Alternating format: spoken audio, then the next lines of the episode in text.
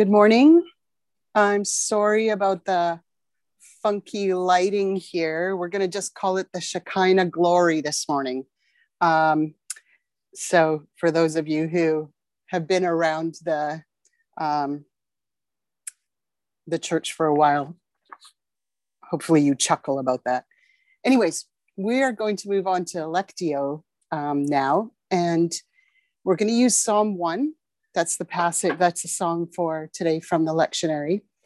And um, we're going to read through it three times. I'm going to read it for you, but it'll be on your screen as well, I believe.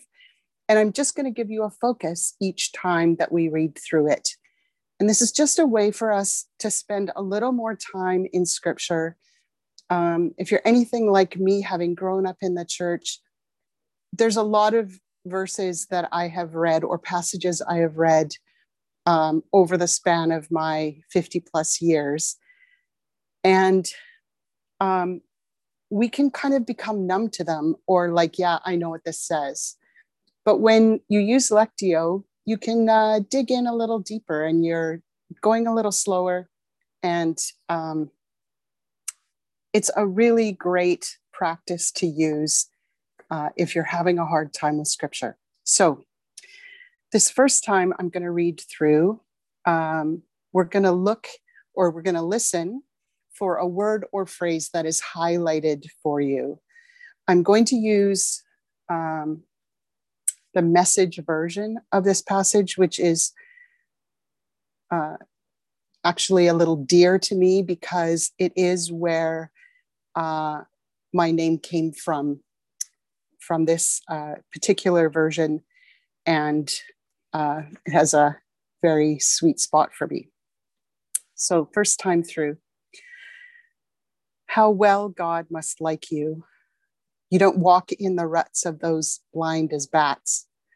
You don't stand with the good for nothings. You don't take your seat among the know it alls. Instead, you thrill to God's word. You chew on scripture day and night. You're a tree replanted in Eden, bearing fresh fruit every month, never dropping a leaf, always in blossom. You're not at all like the wicked, who are mere wind blown dust, without defense in court, unfit company for innocent people. God charts the road you take. The road they take leads to nowhere.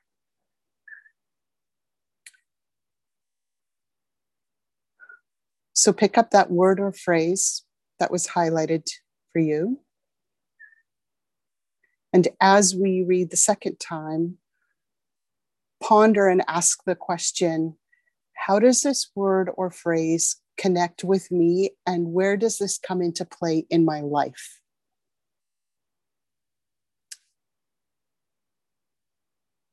How well God must like you you don't walk in the ruts of those blind as bats. You don't stand with the good for nothings. You don't take your seat among the know it alls. Instead, you thrill to God's word. You chew on scripture day and night. You're a, tra- you're a tree replanted in Eden, bearing fresh fruit every month, never dropping a leaf, always in blossom. You're not at all like the wicked, who are mere wind blown dust, without defense in court, and unfit company for innocent people. God charts the road you take. The road they take leads to nowhere.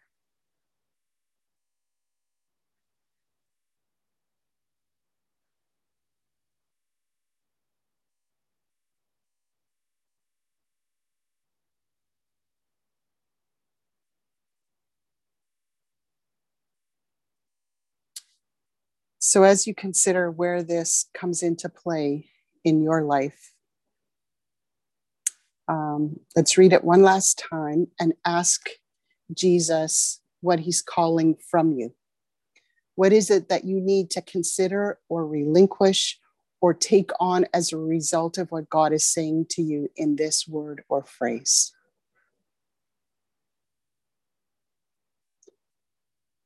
How well God must like you You don't walk in the ruts of those blind as bats. You don't stand with the good for nothings. You don't take your seat among the know it alls. Instead, you thrill to God's word. You chew on scripture day and night. You're a tree replanted in Eden, bearing fresh fruit every month, never dropping a leaf, all in blossom. You're not at all like the wicked, who are mere wind blown dust, without defense in court, unfit company for innocent people. God charts the road you take. The road they take leads to nowhere.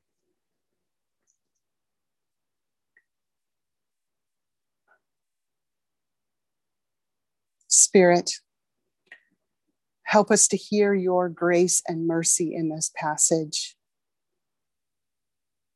We welcome you to plant this word in our hearts that it may bear good fruit in our lives. Amen.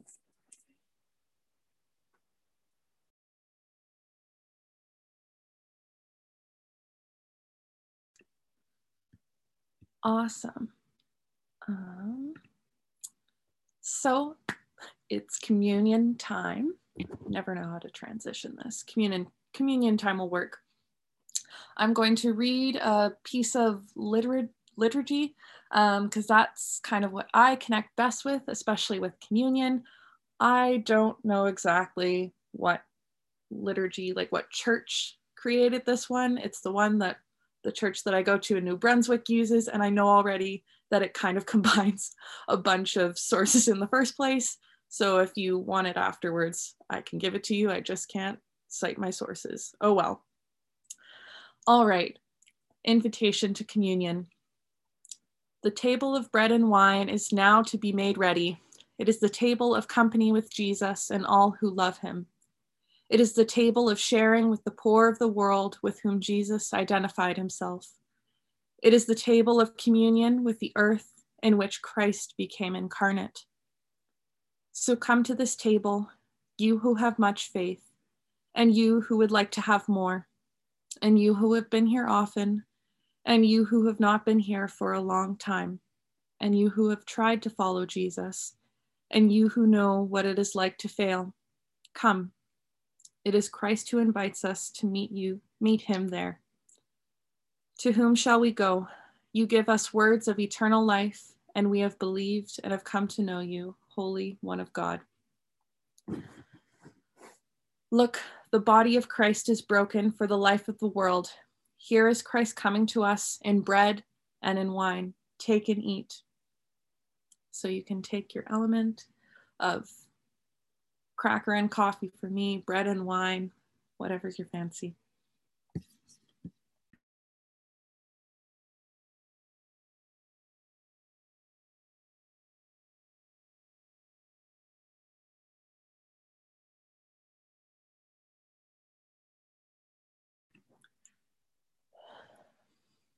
May the bread restore your limbs, giving new energy to tired limbs, new thoughts to weary minds, May the wine restore our souls, giving new vision to dry spirits, new warmth to cold hearts. Many grains were gathered to make this bread, many grapes were mixed to make this wine. So we who are many and come from many places are one in Christ. The peace of Christ be with you. And now we are going to do the scripture reading, and Meryl and Dave are actually going to be doing that for us.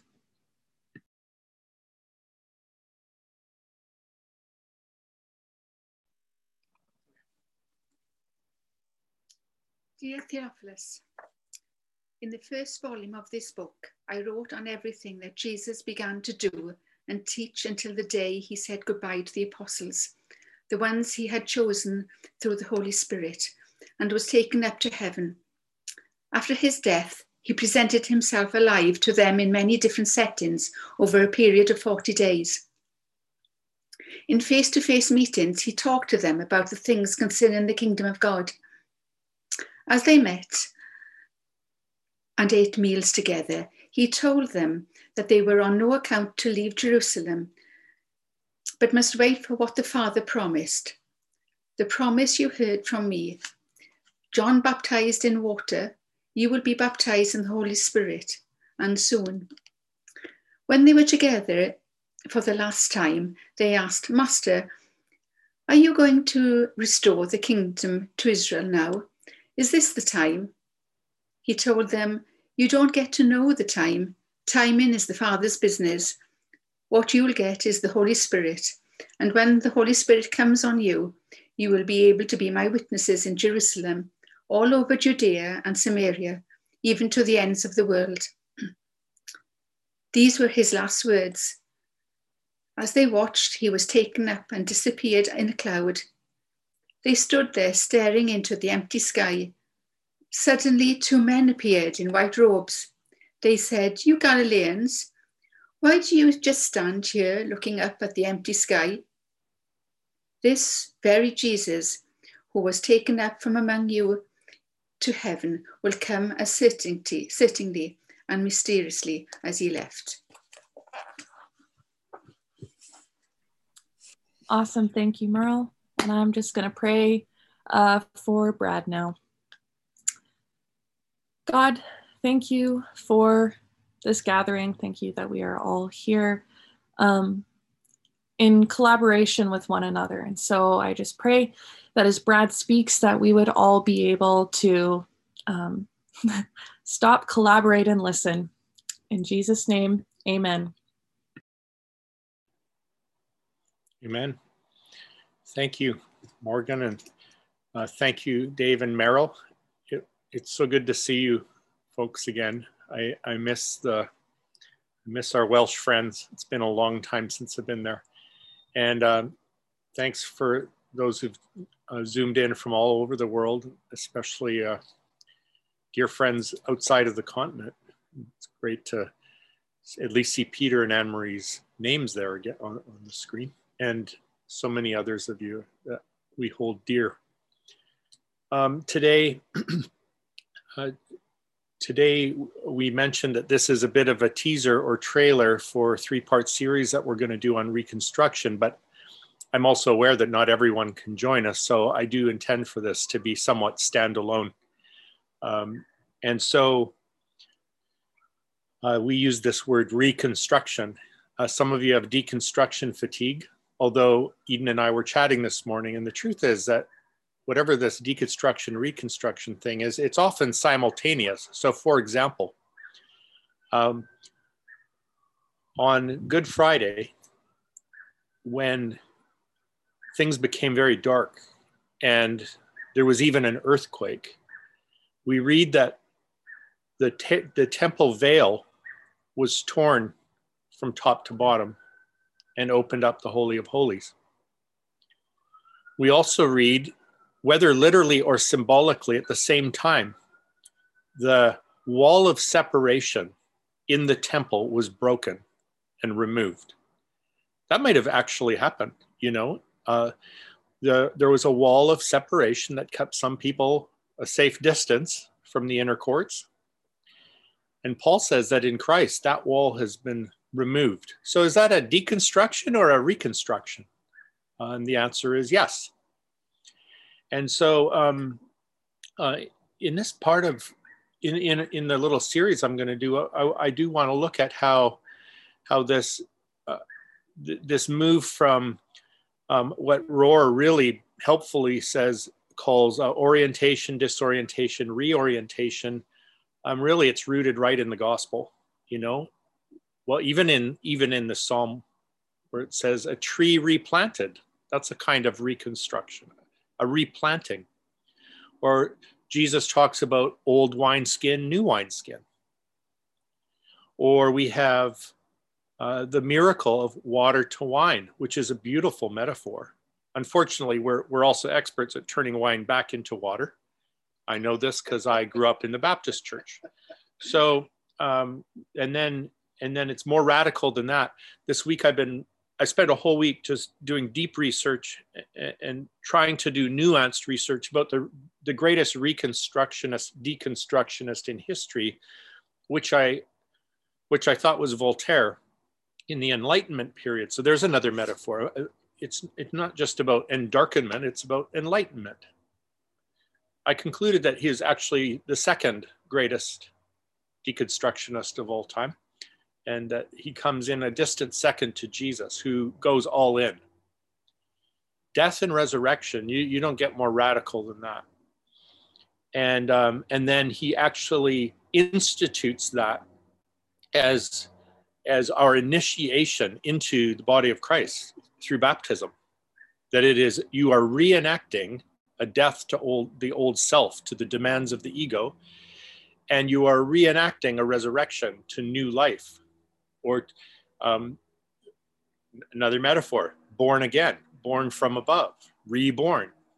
Um, I, I noticed even uh, you know, there's in 12 step recovery, there's actually a seven step version for Satanists. and the seven step version even talks about their, their, our autonomy is being reborn. It's like, wow, you the, uh, the plagiarism never ceases, does it?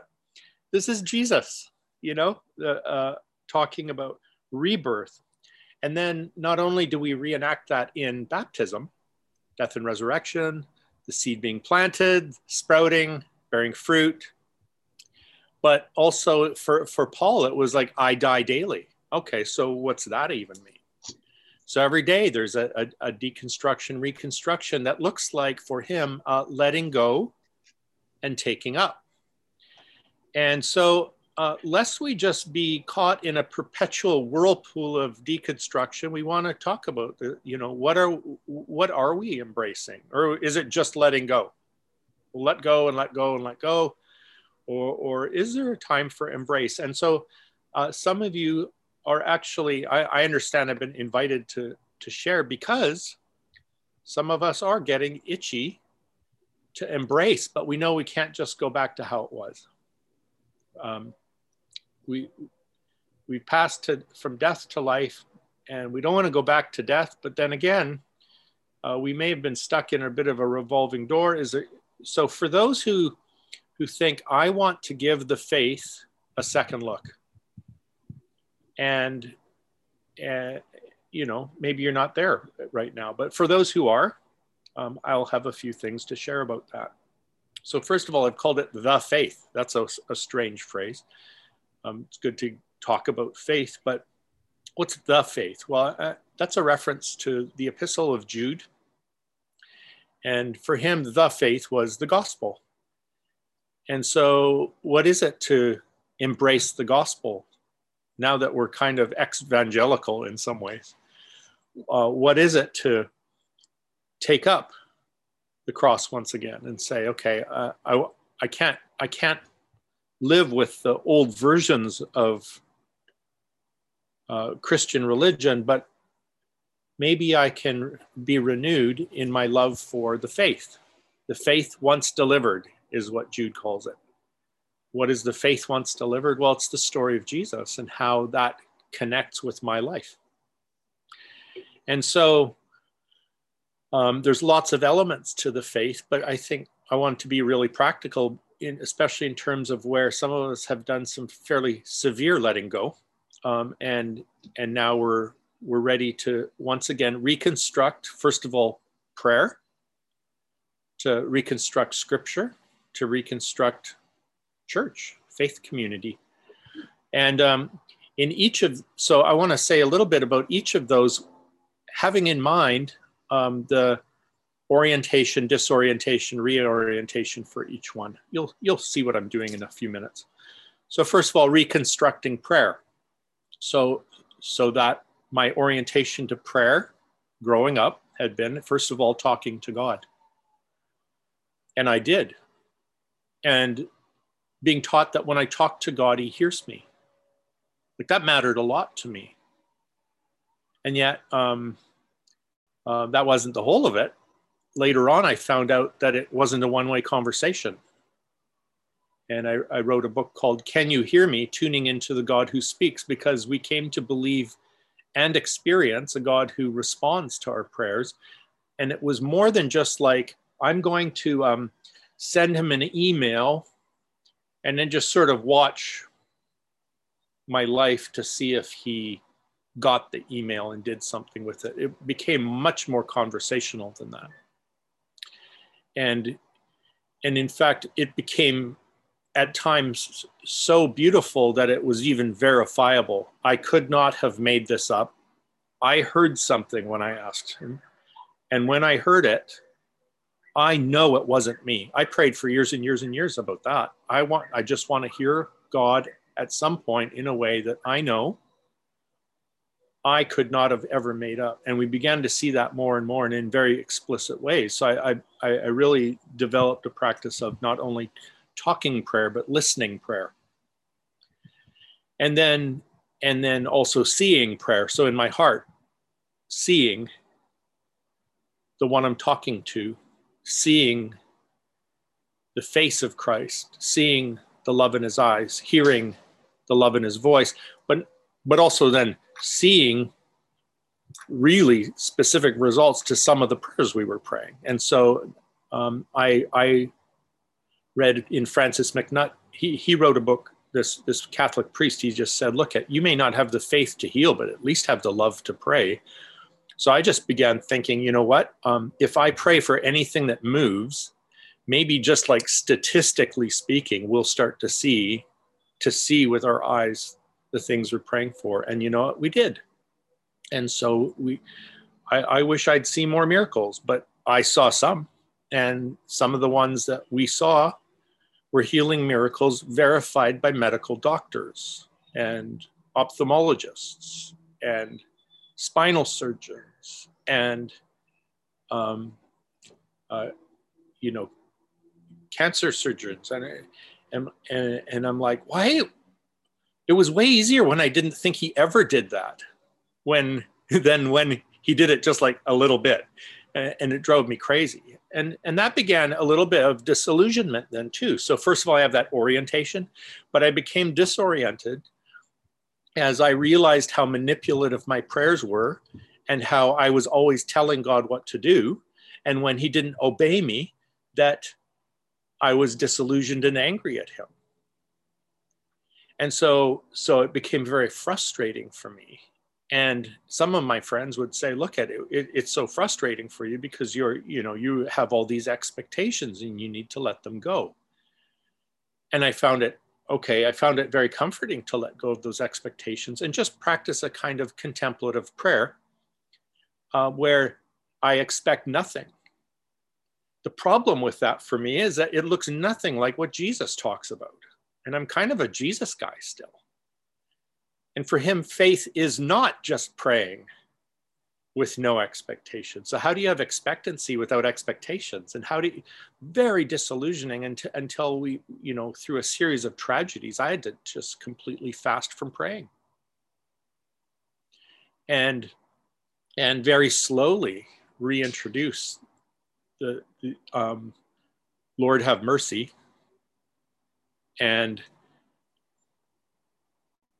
try to reestablish a living connection. I didn't, you know what? I didn't need big dramatic answers to prayer anymore. I, if I could just get back to living connection, and I'm like, actually, that's the whole thing. um, so my reconstruction around prayer has to do with reestablishing prayer.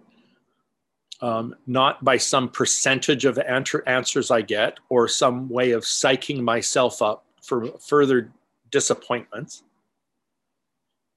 but that if I could reconstruct the, and, uh, and reorient myself to, towards God in prayer is living connection, that would really, really help me. And I feel like that even happened in my angry prayers. And I, I discovered that um, uh, my angry prayers oriented towards God were much better than my polite prayers of propriety oriented away from God. I'm just going to have to turn away from him and, and say nice things. Or maybe I should get in his face and just tell him how I really feel. And I found out when you do that, your intimacy with God goes way deeper. No one was as intimate with God as David. He prayed stuff I wouldn't dare pray. Um, well, I've tried to, and I found out there was no lightning bolt that came with it. So that was good. And uh, and uh, Simone Weil really helped me. She she talks about waiting for God, and she says, "Look at you. You can you can climb a ladder, but it doesn't matter how tall your ladder is. you you can't climb to the sun on your ladder. You can sit at the top of the ladder, and you're just gonna have to wait." And and oddly, I found that very comforting. It's like, you know what? I'm here I am, God. What do you want me to do? Fly? I can't fly, okay? So I'm just going to wait and I'm going to watch. And I'm going to wait for God to come down. And you know what? Maybe it won't be today. And maybe I don't get to snap my fingers. And maybe, maybe, maybe, um, maybe waiting is all that God's asking for there. But when I when I wait for God, I'm also I'm also watching for mercy. What are the signs of mercy that I see? What are the little signs that I that I could just stop? I, I could. I used to just negate them all the time because it wasn't dramatic. It's like, what if he never does anything? He, or she. I part, pardon me for the sexist pronouns when I'm talking about God. I just really believe God transcends that. Um, but because I, I, relate so much to Jesus Christ in prayer, I, uh, I'll, I'll, sometimes use that language. And this idea of Lord have mercy and then watch for it. And without ever having to do another so-called miracle again, could in my living connection, can I see the little mercies that are embodied in my brothers and sisters? And and the call for me to trust that God's going to take care of things because I'm a worrywart, you know. So I'm I'm reconstructing prayer. That's that's in process, um, and I just feel like uh, one thing Eden and I have in common. We our prayer lives are very very different, but and and we'll talk about that in the series. But I I just I just know um, I didn't have to lose prayer. I just had to lose an old wineskin for prayer that was very limiting on God. Second, um, I think about scripture. So again, my orientation to scripture began as a young child. I fell in love with the scriptures. I highlighted everything in my Bible that my dad had highlighted in his Bible, and then I read it. And then I, I set I set a goal to memorize 30 scriptures when I was seven years old. And, and I did it. And I, I loved those scriptures. The first one I memorized was Seek ye first the kingdom of God and his righteousness, and all these things shall be added unto you. I've never lost that. I love I love that. Um, so in my in that orientation to scripture, I I thought it was God's word. I thought I was reading God's love letter to me. I was thought I was reading God's manual for life. Well, kind of, kind of but that came with a deconstruction too and a, a disorientation because I actually read the thing. And we have romantic ideas of the Bible, both positive and negative, as if it's all good or all bad. But it's like way messier than that. And so I began to, in in reading scripture again and again, I began to see the contradictions. And I was told there's no contradictions. It's like, good Lord, Google it. 500 contradictions in the Bible. You'll, you'll find lists like that all over, and it's real. And, and you can't spin them. Well, you can spin some of them, but eventually you're going like, this is just, I'm being dishonest here. Um, and so those contradictions began to bug me. And, but more than that, the ugliness, not only of what God's people were doing in scripture, but also what they claimed that God was telling them to do or doing himself and or herself. And, and that felt really horrible some of the things that were appeared to be commands from God that were absolutely immoral by any any standard, and uh, even barbaric. And then you know, the joy of seeing that Christ comes along and he he has a better word than that. But then you still have to deal with well, wait a minute. Then what do I do with the thing he's just contradicted himself and corrected? So so that sent me into quite a, a, disorientation and and even having to really take seriously what do i do with the immoral parts of the bible you know and and um, i'm not one to run away from that i invested heavily in these scriptures and and uh, it felt too easy to set them aside And so that didn't that didn't feel honest to me either. So I couldn't I couldn't shine them up, but I also couldn't just set them aside and then say, well, you know, the faith matters to me. So what do you do? And again, some of you know this. There's a time for uh, there's a time for prayer detox and there's a time for biblical detox to let go of the old wineskin, the old way, the and to to reconstruct it somehow. And part of my reconstruction that I just feel more fascinated by the Bible than I ever have because one of the things is I discovered that uh, Jews have no problem having arguments, not only with each other about the scripture, but within the scriptures. This is a conversation, or as um, one author called it, a text in travail. Do you know what travail is? Um, Jess knows what travail is.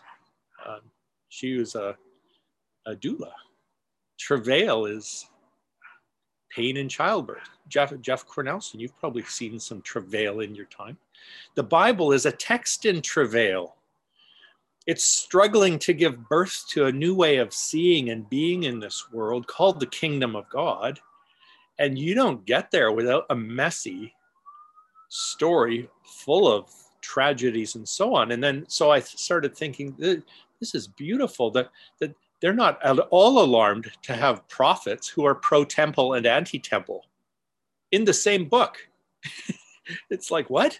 It's like, it, it, this is how Jews work. I wish I could do a really good New York Come Jewish right accent. Now. Yeah. Come here. Oh, that was, that was, it's like that. and so, um, um, but also that it's this incredible drama of redemption. And I just started thinking about, you know, when I watch, when I read Lord of the Rings, or when I watch it on, on, on movie, or when I read Harry Potter or watch those movies, it's like this is a drama going somewhere that has a point and a punchline that's incredible. And so it is with Scripture. Why? Why would I think that the Lord of the Rings would be a better book if we took, um, you know, Sauron out of it? and all the parts of the book where something bad happens. Oh, I know. Hey, let's take Gollum out of it too, because he's ugly. Oh, and, and and also like Voldemort. The Harry Potter books would be way better without Voldemort or Snape, wouldn't they?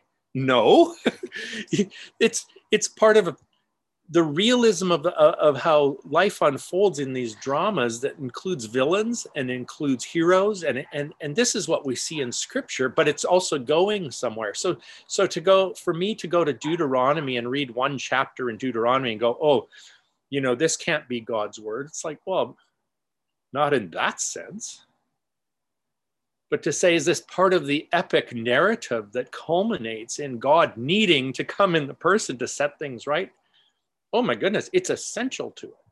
And it's beautiful and it's horrible. And it's so that's that's some of my reconstruction in scripture reading then allows for the, the immoral parts to be chapters and episodes in a in in this dramatic narrative comes to a head in the person of Christ and was pointing to him all along.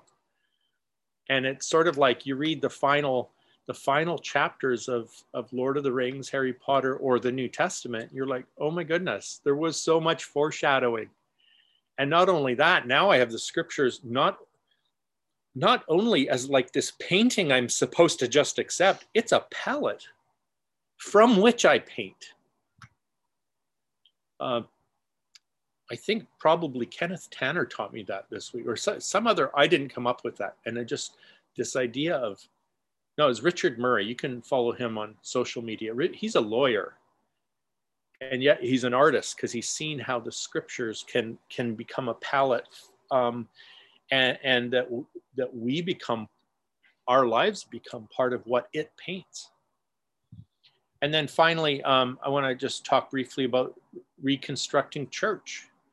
Um, you know, it would it's kind of interesting that so many people who who know deconstruction deeply as you do are nevertheless gathered here but you know like so many aren't right so many have have had it and um the or my initial orientation was that this was my family you know i grew up i i we would use this expression I grew up in a church. Well, what does that mean?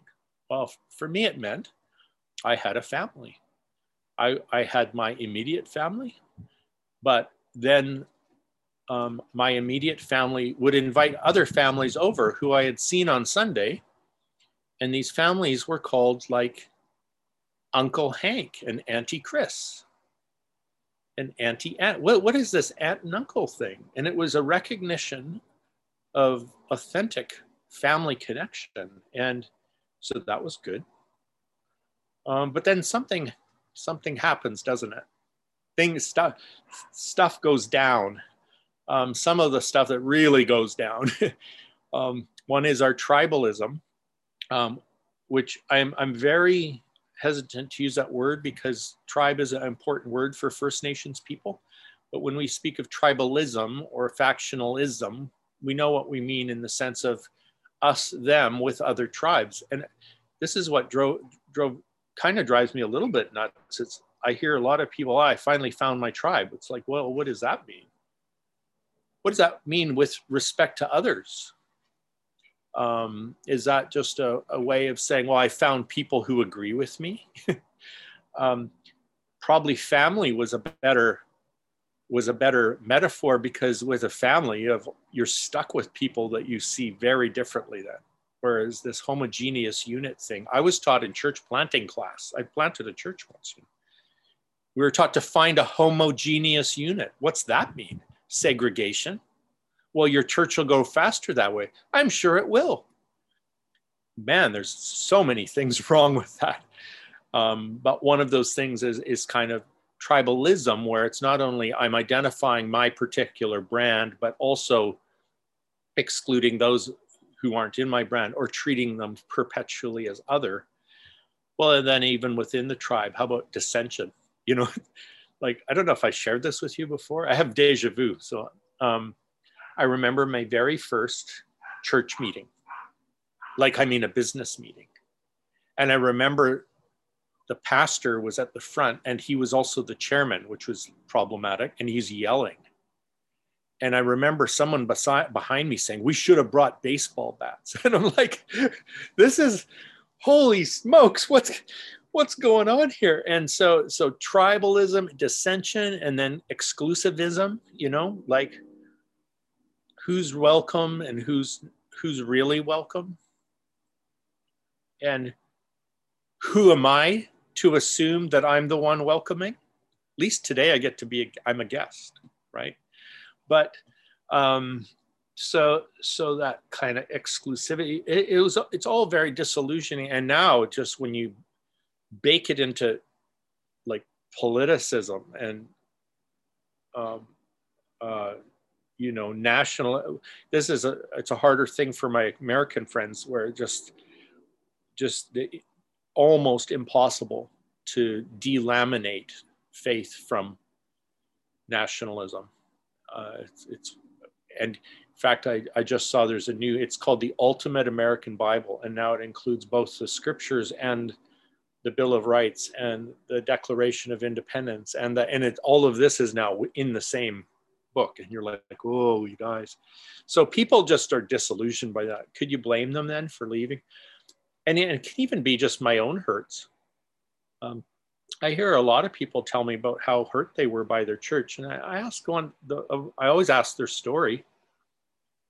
Sometimes it's pastors who are really hurt by their church, and sometimes it was lay people, and sometimes, sometimes it's just like hurt meant I didn't get my way. I get a lot of those, and um, sometimes it's like the, the church was so much more conservative, but then I've met just as many people who left because the church was too liberal they had kind of a fundamentalism, uh, a standard that that their pastor failed to live up to. So they left, and now they just sort of watch TV preachers. I'm like, oh, that talk about deconstruction. But here, you know, we've got we've got like 65 screens on, right? So something you've found something here that feels like reconstructing a faith family I want to say maybe one thing I observed, and it's why Eden came to the bridge, was that caring people, caring people. When she was going through her big bout with cancer, um, before she came to the bridge. You know, the Mitchinsons and Sarah and others just started really caring for him. Like, you know, well, the moment you do that, you know you're gonna people get missed in the cracks and there's cause for more offense and all of that. But at least Eden's experience of it was real, the church as a hospital. And and moving then, some some of us where it's like had to leave churches because it was so toxic.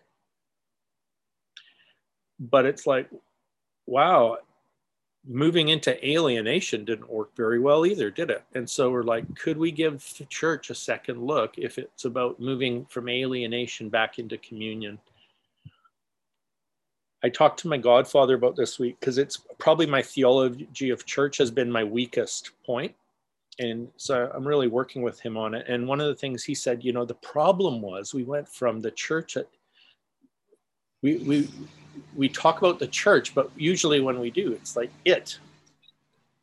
Eden's cringing because we hear a lawnmower. That's all right. So the church it becomes an it. In other words, it as an institution. And this it, I don't know what it it it does feel like a bad thing somehow. And he said, what if what if we remember the church as she? And and I'm like, what is the church as she? And he said, the church as she is, is a reorientation of the people of God to their vocation. I'm like, well, what's their vocation? He said, well, that's hard because uh, we forget. What are we supposed to be together anyway? Are we are we liturgists? Are we activists? Are we are um, are we a hospital? Are we a, you know, and there's a, a lot of metaphors we can use for church, but, but one of the things he, he wanted to r- remind me of it, and, and it actually came up twice today, and you may not have noticed that we do this. It's for the life of the world. So, what does it mean for us to be a she whose vocation is for the life of the world? So, we, we, we don't gather to create an it that we serve. We gather to stir up our gifts to go um, to, to give ourselves for the life of the world. Even communion is for the life of the world. Baptism is not to figure out who's on the in group. Baptism is your ordination as a royal priesthood for the life of the world. And so I think we need to, we, we can think about a reorientation for, to that vocation. Well, I'm just going to wind down now and say um, one of the interesting things that is that today is Ascension Sunday. And so, what does this mean? That it's it's Ascension Sunday. Um, so Christ died, Christ rose, Christ ascended. What if what if ascension became one of our metaphors for reorientation? Um, if I died with Christ and I rise with Christ, what is it to ascend with Christ? And and I suspect that that does connect to vocation. So Christ ascends to the heavens to sit at the right hand of the Father to reign in this world through love. And what if we ascend to our vocation to live in this world as mediators of love. I, I wonder what that means, not only as church, but as individuals. And so, you know, um, that I, I was thinking even about when um, Harry Potter again. That's that's one of that's one of the spells. It's to do with ascend, ascend and then you know who knows the wizard's probably floating something in the air. But what if jesus has has ascended and he says to you today ascend. You've let go of so much. Now now can you ascend to what your your vocation in your truest self? Well some of us we're going to need more process but i can hear that as an invitation today. To get up, take up your mat and walk.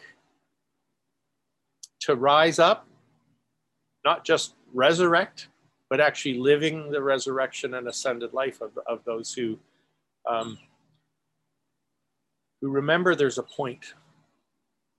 And so um, I want to, I'm just going to do a closing prayer and then I'll, I'll hand it back for the conversation part of the service.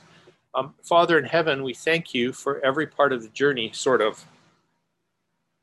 We do thank you that even even for the places we came from, that our first story was not all just toxins.